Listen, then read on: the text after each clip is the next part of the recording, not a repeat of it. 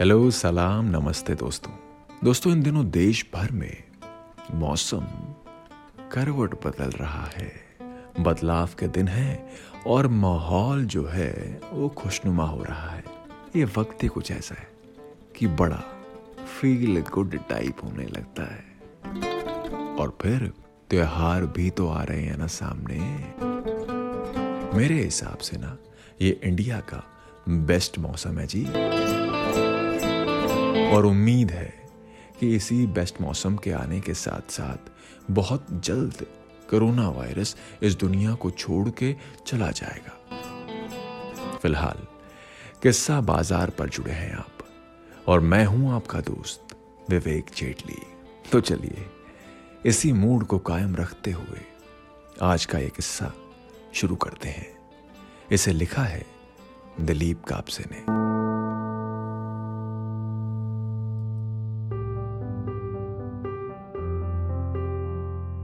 ये उन दिनों की बात है जब मैंने दिन गिनने छोड़ दिए थे। फिर भी साल पूछिएगा तो बता ही देता हूँ कि 2015 का कोई महीना होगा। और उसी महीने का कोई दिन रहा होगा। बड़ा मुश्किल दौर था, इसीलिए उसके गुजरने के इंतज़ार में मैंने खुद को दुनियादारी से अलग कर रखा था। वक्त का कुछ यूँ था कि सुबह दोपहर बनती थी और दोपहर शाम में बदल जाती। रही बात रात की तो रात भी किसी तरह कट ही जाती थी। नाकामी की एक लंबी श्रृंखला खेलने के बाद मेरे अंदर का खिलाड़ी थक चुका था। नाशादगी का आलम ऐसा था कि यार दोस्तों के मुँह से मेरे इरादे बुलंद करने की खातिर निकली हर बात भी कोई उबाऊ तकरीर जान पड़ती थी। मेरी मस्त मोला तबीयत पर भी गहरी निराशा हावी हो रही थी और दिल किसी सूरत ना बहलता था। ऐसे नाजुक वक्त में अचानक एक रोज मेरे एक जानने वाले का बुलावा आया। काम बस इतना था कि जम्मू कश्मीर की कुछ कम मशहूर जगहों पर जाना था और जो तजुर्बा हासिल होता, उसे लिखकर उन्हें सौंप देना था। सोचा कि इसी बहाने पहाड़ों की ताज़ा हवा और मौसम में तबीयत भी बहल जाएगी और कुछ आमदनी होगी सौलक दिवाली के अगले ही दिन अपना सामान बांधकर मैं घर से भोपाल के लिए रवाना हुआ। वहाँ से दिल्ली के लिए दूसरी ट्रेन थी, जो रात सवा नौ बजे वहाँ से निकलती थी। तीन घंटे का सफ़र तय करने के बाद भोपाल पहुँचा। अगली ट्रेन के आने में कोई घंटे भर से ज़्यादा का वक्त था। इसीलिए प्लेटफॉर्म नंबर तीन की जानब बड़े आराम से पड़ा। जब नाकामी आपके सिर पर चढ़ी होती है तो तेज चलने वालों को भी अपना हर कदम भारी लगने लगता है। खुद को सीढ़ियों पर लगभग धकेलते हुए मैं किसी मरियल और बीमार आदमी की तरह प्लेटफॉर्म नंबर तीन पर पहुँचा। देखा कि वहाँ पर एक अकेली मरियल सूरत सिर्फ़ मेरी नहीं थी। ट्रेन का इंतज़ार करता स्लीपर क्लास का हर शख्स। मेरी तरह ही नाखुश नज़र आ रहा था। भीड़ ज़्यादा थी नहीं। इसीलिए मैं आसपास खड़े लोगों का जायजा ले रहा था कि एक खाली बेंच दिखाई दी। मैं फ़ौरन ही उस तरफ़ लपका और फिर नीचे फर्श पर अपना बैग पटक कर चुपचाप से वहाँ बैठ गया। तीन घंटे से ज़्यादा हो गए थे। सिर पर हेडफोन चढ़ाए, मेरे कानों में तेज दर्द होने लगा था और तलत महमूद की मखमली आवाज़ भी अब मेरे जी को चिड़चिड़ा बना रही थी। आखिरकार मैंने अपना एमपी थ्री प्लेयर बंद किया। और सिर से हेडफोन उतारकर बैग के हवाले कर दिया।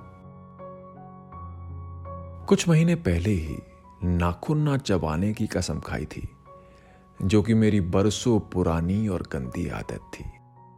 दरअसल दिल में मायूसी के बढ़ते ही उंगलियाँ खुद ब खुद मेरे दांतों तक चली आती थी। उस रात को प्लेटफॉर्म पर बैठे बैठे भी ऐसा कई बार हुआ। लेकिन हर बार ही खुद को दी वो कसम याद आ जाती और बेचारे नाखून सही सलामत बचने में कामयाब रहे। भोपाल बड़ा ही मसरूफ रेलवे स्टेशन है। किसी ना किसी प्लेटफॉर्म से कोई ना कोई ट्रेन कहीं ना कहीं के लिए छूटती ही रहती है। किसी एक वक्त में हिंदुस्तान के अलग अलग हिस्सों में दौड़ती इन रेलगाड़ियों में बैठे मुसाफिरों की तादाद गिनी जाए तो शर्तिया वो कई मुल्कों की पूरी आबादी के बराबर या उससे ज़्यादा निकलेगी। समझ में नहीं आता, इतने लोग आखिर जाते कहाँ हैं? ये कम वक्त, जो अगर घर में आराम से बैठे, तभी तो मुझ जैसे गरीब आदमी को कंफर्म टिकट मिले।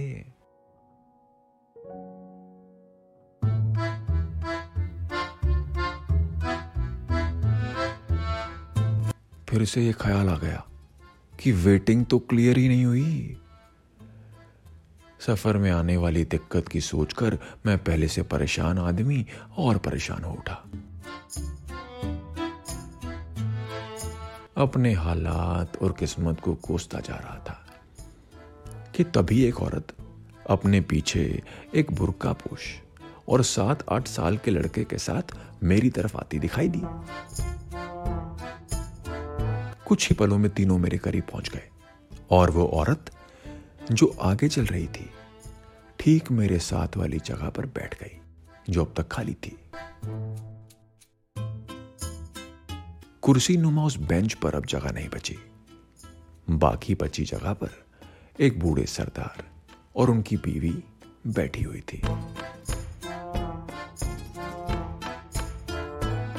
बूढ़े पति पत्नी वो औरत और मैं एक परेशान जवान। बस उस बेंच पर इतने ही लोग आ सकते थे। वो बुरका पोश और उसके साथ वाला लड़का अपना सामान नीचे रख वहीं खड़े हो गए। भोपाल एक्सप्रेस, मेरे साथ बैठी उस औरत ने पूछा। मैंने बस हाँ में अपनी गर्दन हिला दी। उसके पूछने का तरीका उसके लिबास की तरह ही अजीब था। नहीं, आवाज़ तो ठीक ठाक थी, लेकिन उसमें से अदब गायब था। मैंने उस पर तिरछी नज़र डाली। वो कोई पैंतालीस पार औरत लगती थी। उसके गोरे चेहरे पर सलवटे तो नहीं आई थी, लेकिन सारा नमक उड़ चुका था। उसने काले रंग का तंग जीन्स पहना हुआ था। इससे उसके मोटापे का अंदाज़ा मिल रहा था। ऊपर एक गहरे लाल रंग का तंग टॉप पहने हुई थी। देखने से लगता था कि बड़ी मशक्कत के बाद उसे चढ़ाया गया होगा।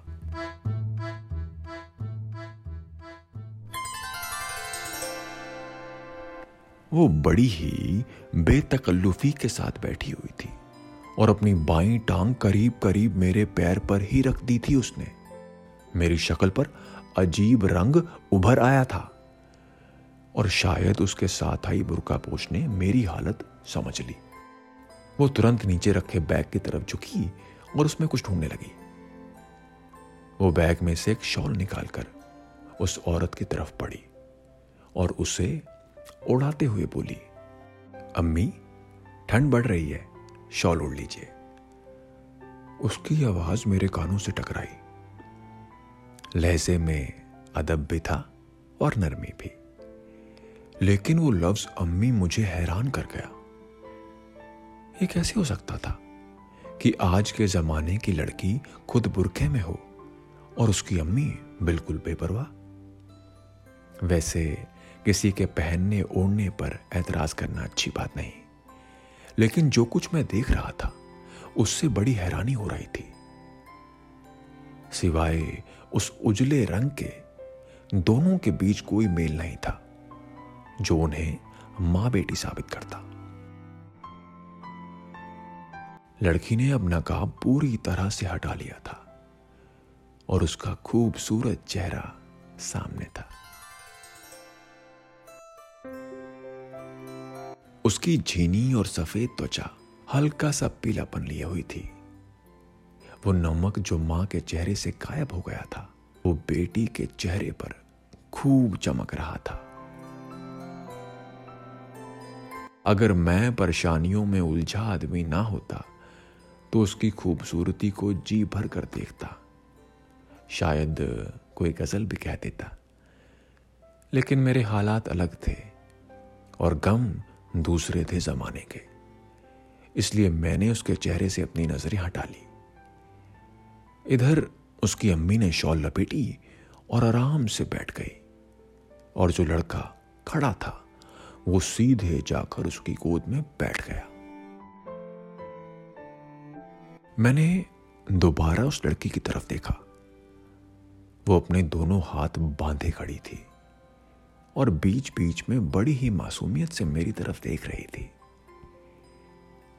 मैं ये जानता था कि तीस से कोई दो चार बरस ऊपर के गहरे और पक्के रंग वाले मेरे जैसे शख्स में उसकी कोई दिलचस्पी ना रही होगी।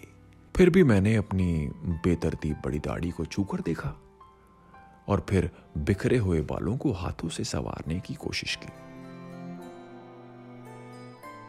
ख्याल आया। कि घर से चलते वक्त मैं अपना हुलिया थोड़ा बेहतर बनाकर आ सकता था।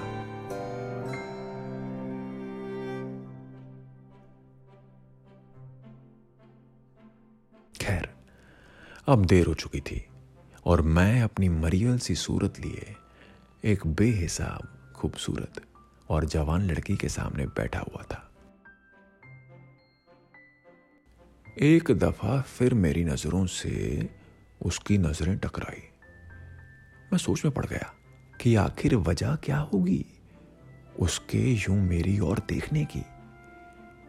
मेरे चेहरे पर उभरी हैरानी उसने पढ़ ली और उसकी मुस्कुराहट आँखों से उभरकर चेहरे पर उतर आई।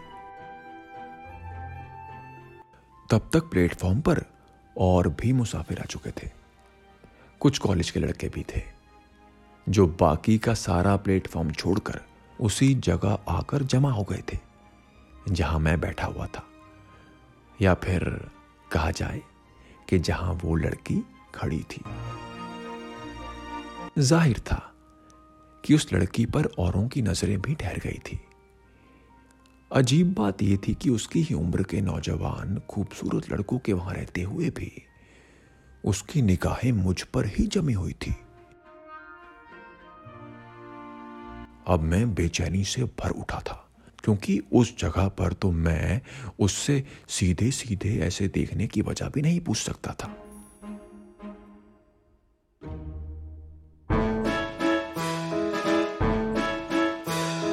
तभी उसने अपने दोनों बंधे हाथ खोले, जो कि अब तक उसके सीने से चिपके हुए थे, और फिर उसने वो हाथ अपनी कमर पर रख लिए।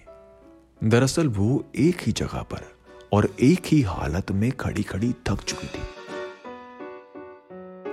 न जाने क्यों तो इस बार वो तनी हुई पहुँच से मुझे घूरने लगी। अचानक से उसकी सूरत पर मैंने एक बेचारगी सी महसूस की। तभी मेरे दिमाग पर जमी धूल हटी और मुझे अपनी अकल पर अफसोस हुआ। मैं जिन नज़रों का मतलब समझने की कोशिश कर रहा था, असल में तो उसके मायने कुछ और ही थे।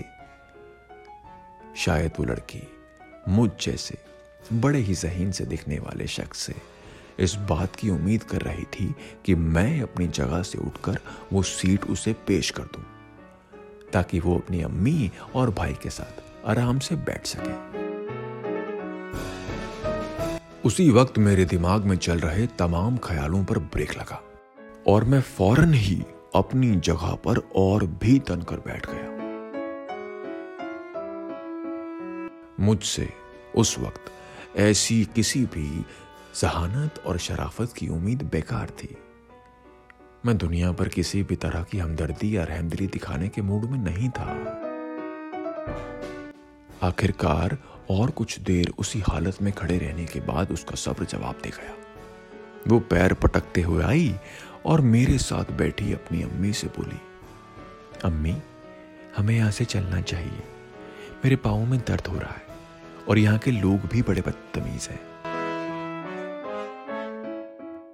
आखिरी लफ्ज शायद मेरे लिए था, क्योंकि वो उसने तिरछी नज़र से मुझे देखते हुए कहा था।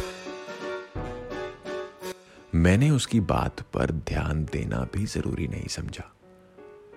और अपने दोनों हाथ जैकेट के पॉकेट में डालकर एकदम सीधे सामने की तरफ़ देखता हुआ धीरे धीरे सीटी बजाने लग गया।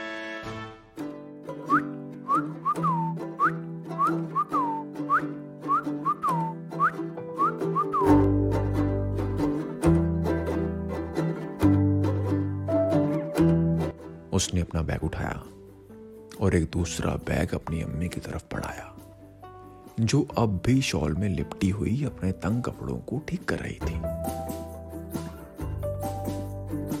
कुछ ही सेकंड्स बाद मैंने देखा कि वो तीनों अपना सामान उठाए, आगे की तरफ़ बढ़े जा रहे थे। तभी उस बुरका पोष ने चलते चलते पलटकर एक भरपूर नज़र मुझ पर डाली। मैंने देखा कि उन नज़रों में गुस्सा तो था ही, मगर थोड़ी हैरानी भी थी। उसने शायद ही सोचा होगा कि उस जैसी निहायत खूबसूरत लड़की से कोई मर्द कभी ऐसी भी बेदिली दिखाएगा। इससे पहले कि उसकी नज़रें मुझसे हटकर वापस सामने की ओर जाती अचानक से मैंने उसकी तरफ़ देखकर पहली और आखिरी बार मुस्कुरा दिया। मैं जानता था कि जितनी बेदिली मैंने जमाने से झेली है, अगर वो मुझसे सुन लेती तो उन सख्त निगाहों की मार के बजाय वो मेरे कानों में हमदर्दी के दो लफ्ज बोलती जाती। अचानक ट्रेन का तेज हॉर्न गूंजा। लोग अपनी अपनी जगह से सामान लेकर उठे और प्लेटफॉर्म पर गर्दी के बढ़ते ही वो धीरे धीरे उसमें गुम हो गई।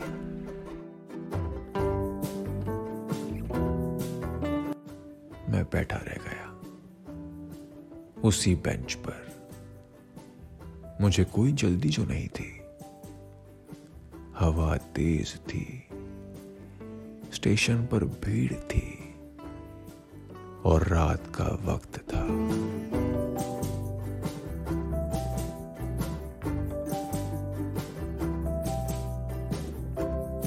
दोस्तों, अभी आप सुन रहे थे दिलीप कापसे की कलम से निकला एक किस्सा।